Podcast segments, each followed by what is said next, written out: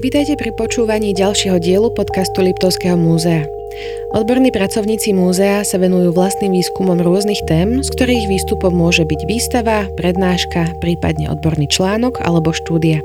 Tentokrát máme pre vás pripravenú zaujímavú tému na pokračovanie. V troch častiach podcastu sa budeme venovať Dušanovi Makovickému. Od mikrofónu vás zdraví Kristýna Oravcová a tento text autorsky pripravil kurátor Liptovského múzea Karol Dzuriak.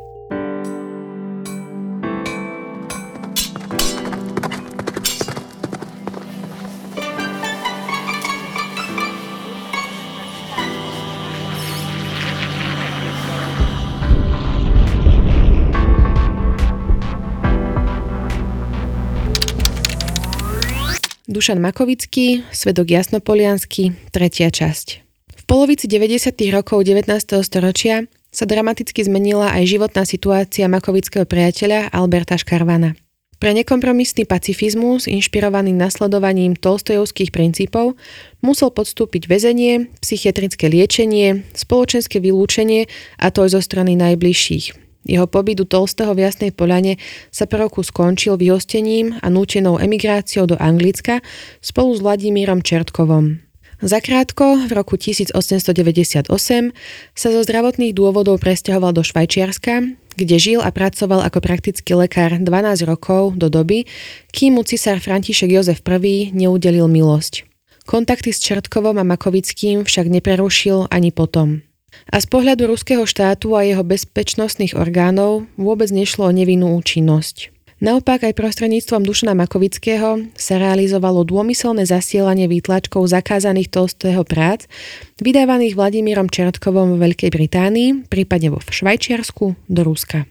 Makovického žilinský príbytok zároveň slúžil ako miesto zástavky Tolstého priateľov a jeho najbližších stupencov počas ich európskych ciest.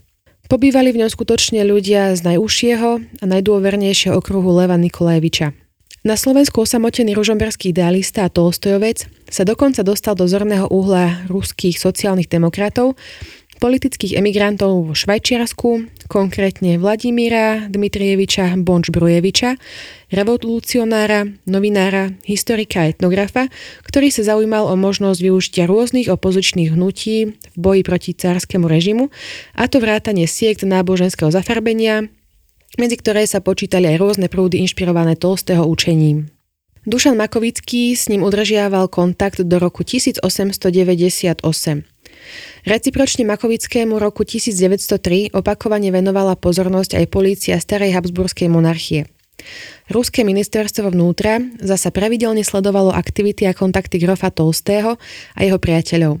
4 roky predtým, ako sa mladý Dušan Makovický nadchýňal prácami Spoveď a v čom spočíva moja viera a ako si on a ďalší pražskí študenti žiadali zaslanie textu Tolstého Evanielia, Department štátnej polície diskrétne pátral po tajnej tlačiarni v Jasnej Poľane, odkiaľ sa mali do šírich priestorov Ruskej ríše šíriť výtlačky týchto nedovolených spisov. Keď Čertkov, Birivkov a Škarván na začiatku roka 1897 odchádzali do núteného britského exílu a v Petrohrade sa bol s ním rozlúčiť aj Leo Nikolajevič Tolstoj, sprevádzaný manželkou Sofiou dcerou Tatianou a blízkym spolupracovníkom, predstaviteľom Tolstojovského vydavateľstva Sprostredkovateľ Garbunovom Posadovom, Fotografickú dokumentáciu z tohto stretnutia pre potreby tajnej policie nevyhotovil nikto iný ako Vladimír Krivoš, formálne zamestnanec perlustračnej služby tzv. čierneho kabinetu Sankt Peterburskej pošty, čo nebolo nič iné ako tajné policajné pracovisko, zaoberajúce sa diskrétnou kontrolou a skúmaním poštovej korešpondencie. Krivoš so svojím oportunistickým charakterom a sklonmi k ziskuchtivosti a sebastrednej ľahkovážnosti zohrával zaujímavú hru – Pokračoval v písomných kontaktoch so Škarvanom, navštívil ho počas svojej letnej dovolenky len niekoľko mesiacov po vypovedaní z Ruska v jeho londýnskej emigrácii. Dokonca mal, či mohol podľa názorov niektorých historikov, z titulu svojej funkcie zabezpečiť cenzúrou nehatenú dopravu zásielok zakázaných tlačovín a publikácií z Čertkovovho londýnskeho vydavateľstva alebo zo Švajčiarska do Ruska. Bolo to jednoduché. Škarvan poslal balík Makovickému do Žiliny a Dušan Makovický ich odovzdal alebo poslal ďalšiemu dôverníkovi z okruhu Tolstého stúpencov, napríklad prostej obdivovateľke Tolstého Márii Šmitovej, ktorá mala svoju rolníckú usadlosť v neveľkej vzdialenosti od sídla spisovateľovej rodiny. Prípadne knihy a brožúry z prestupnej stanice na severozápade Slovenska odosielal svojmu bratrancovi Vladimirovi Krivošovi do Petrohradu. Ten sa už o ich krytie, bezpečné prevzatie a následné doručenie postaral ako pracovník poštovej cenzúrnej služby, a to až do čias, kým sa neodhalilo jeho údajné krytie podobnej zásielky od spomenutého revolúcionára Bonč Brujeviča. Pri následnom vyšetrovaní sa Krivoš bránil, že v skutočnosti sa snažil o zachytenie a zneškodnenie nelegálnych zásielok. O svoju rehabilitáciu v očiach zamestnávateľov z ministerstva vnútra sa neskôr snažil aj prostredníctvom divadelnej hry o Albertovi Škarvanovi, v ktorej svojho priateľa a Tolstojovcov nevyličil práve v najpriaznivejšom svetle.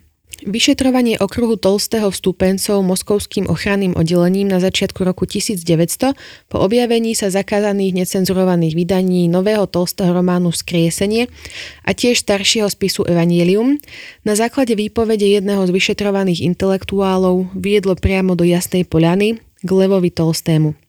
Priamo on mal svojmu nemenovanému vernému nasledovateľovi odovzdať exempláre nedovolených tlačí, ktoré sa tento potom chystal ďalej pretláčať a šíriť medzi Tolstého priaznevcami v Rusku. Moskovská ochránka však nemohla konať, na priamy príkaz cara Mikuláša II. sa polícia za žiadnych okolností nesmela dotknúť grofa Tolstého. Policajní agenti sa vyskytovali v Jasnej Poľane i za čias niekoľkoročného makovického pobytu u Tolstého na sklonku života veľkého spisovateľa, ktorý bol zároveň nešťastným blúznivcom. Tak na Bielu sobotu roku 1910 zavítal ku Grofovi Tolstému poľský študent, ktorý sa zaujímal o jeho vzťah k revolučnej činnosti.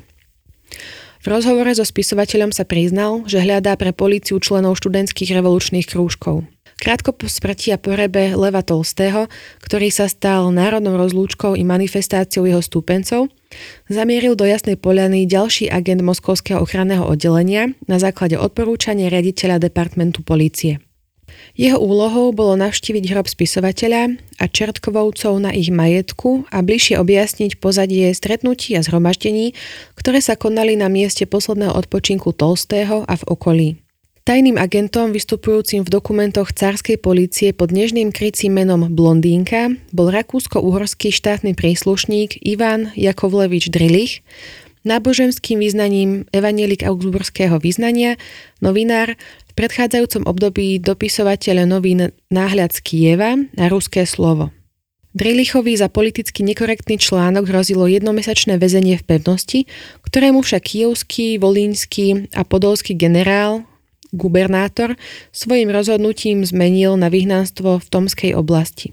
A keďže sa mu na chladnú Sibir nechcelo a ku konzulárnej pomoci rodnej krajiny sa nemohol dostať, ušiel a s falošným pasom prežíval v Moskve, kde naň tajná polícia aj tak prišla v súvislosti s iným prípadom. Drilich ako nelegál bol ideálne vydierateľný a tak sa celkom prirodzene stal spolupracovníkom ochranky. Podielal sa na sledovaní liberálnych a progresivistických strán, osobitne konštitučných demokratov, ich tlače, socialistov, aktivít študentov a pedagógov na univerzitách. Po vypuknutí februárovej revolúcie pod zámienkou ochrany svojej identity vycestoval do Petrohradu, aby zabezpečil zničenie svojich agentúrnych záznamov. Odtiaľ však prešiel cez fínsku hranicu, kde sa stopy po ňom strácajú. Za celú svoju kariéru bol nadpriemerne plateným policajným agentom, hoci ako sa neskôr ukázalo, si aj nadmier vymýšľal a vylepšoval svoje hlásenia. Na konci novembra roku 1910 bol však Drillich na začiatku dráhy policajného vyzvedača, no v Jasnej Poľane sa mu darilo. Získal si dôveru prostých ľudí v jej okolí, prenikol aj do sídla Tolstého rodiny, kde sa v príjemnej atmosfére prosprával so sestrou Tolstého vdovy Sofie Andrejevny a s netierou zostnulého velikána. Na základe odporúčacieho listu z Moskvy sa dostal aj k Dušenovi Makovickému, s ktorým sa mu podarilo dvakrát zotrvať v rozhovore.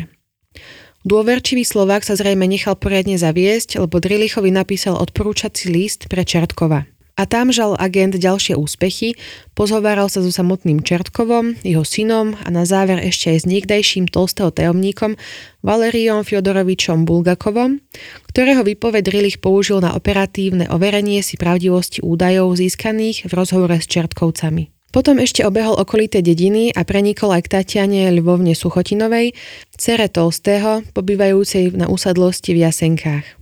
Výsledkom Drelichovej spravodajskej spanilej jazdy bolo obšírne hlásenie pre šéfa Moskovského ochranného oddelenia.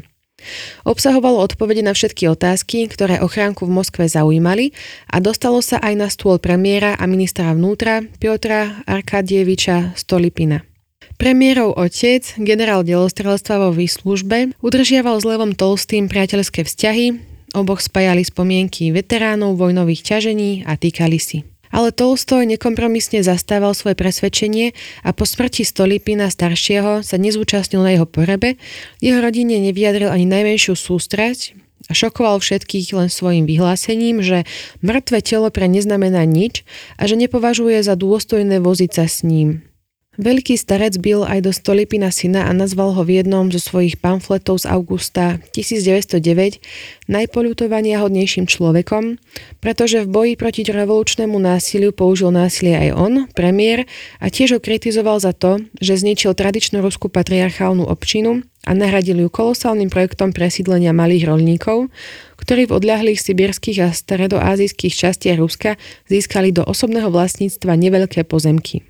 Piotr Arkadievič mal teda veľmi dobrý dôvod tešiť sa z Drelichovho podrobného referátu, v ktorom jeho snaživý autor konštatoval, že vplyv Tolstého ideí a stopy propagandy cíti na každom kroku, osobitne medzi dedinskou mládežou. Nevedno, čím si Drelich získal dôveru samotného Makovického, či mu prezradil svoju náboženskú identitu a mohol sa tak vodrieť do priazne spoluverca rovnakej konfesie, či zahral na krajanskú strunu. Pre Makovického a ďalších nevyplývali z policajného prieskumu žiadne represívne opatrenia. Tie Dušana Petroviča zasiahli plnou silou až po vypuknutí Prvej svetovej vojny v súvislosti s úplne iným prípadom, podpisom naivného pacifistického manifestu pohrobkami Leva Tolstého. Stručným vykreslením viac ako 10-ročnej Makovického rídzo domácej, ale aj popularizátorskej činnosti, pokiaľ ide o sprístupnenie myšlienok a diel Leva Nikolajeviča Tolstého, slovenskému a českému prostrediu, sme preskočili chronologicky predchádzajúce prvé osobné kontakty týchto osobností, majstra z Jasnej Poľany a jeho svedomitého žiaka a verného nasledovníka z ďalekého slovenského Ružomberka. Príbehy ciest Dušana Makovického do jemu drahého blízkeho Ruska, vrátane tej poslednej a najdlhšej, ktorá mu vystavila pomník väčšnej pamäti a vďačnosti v srdciach Rusov, Slovákov a všetkých obyvateľov Leva Tolstého, však presahujú rámec dnešného rozprávania a sú námetom pre niektoré z ďalších nasledujúcich stretnutí v éteri. Práve ste dopočúvali ďalší diel podcastového vysielania Liptovského múzea, ktorý bol nahrávaný v štúdiu Liptov Lab. Moje meno je Kristina Oravcová a teším sa na vás v ďalšej časti podcastu.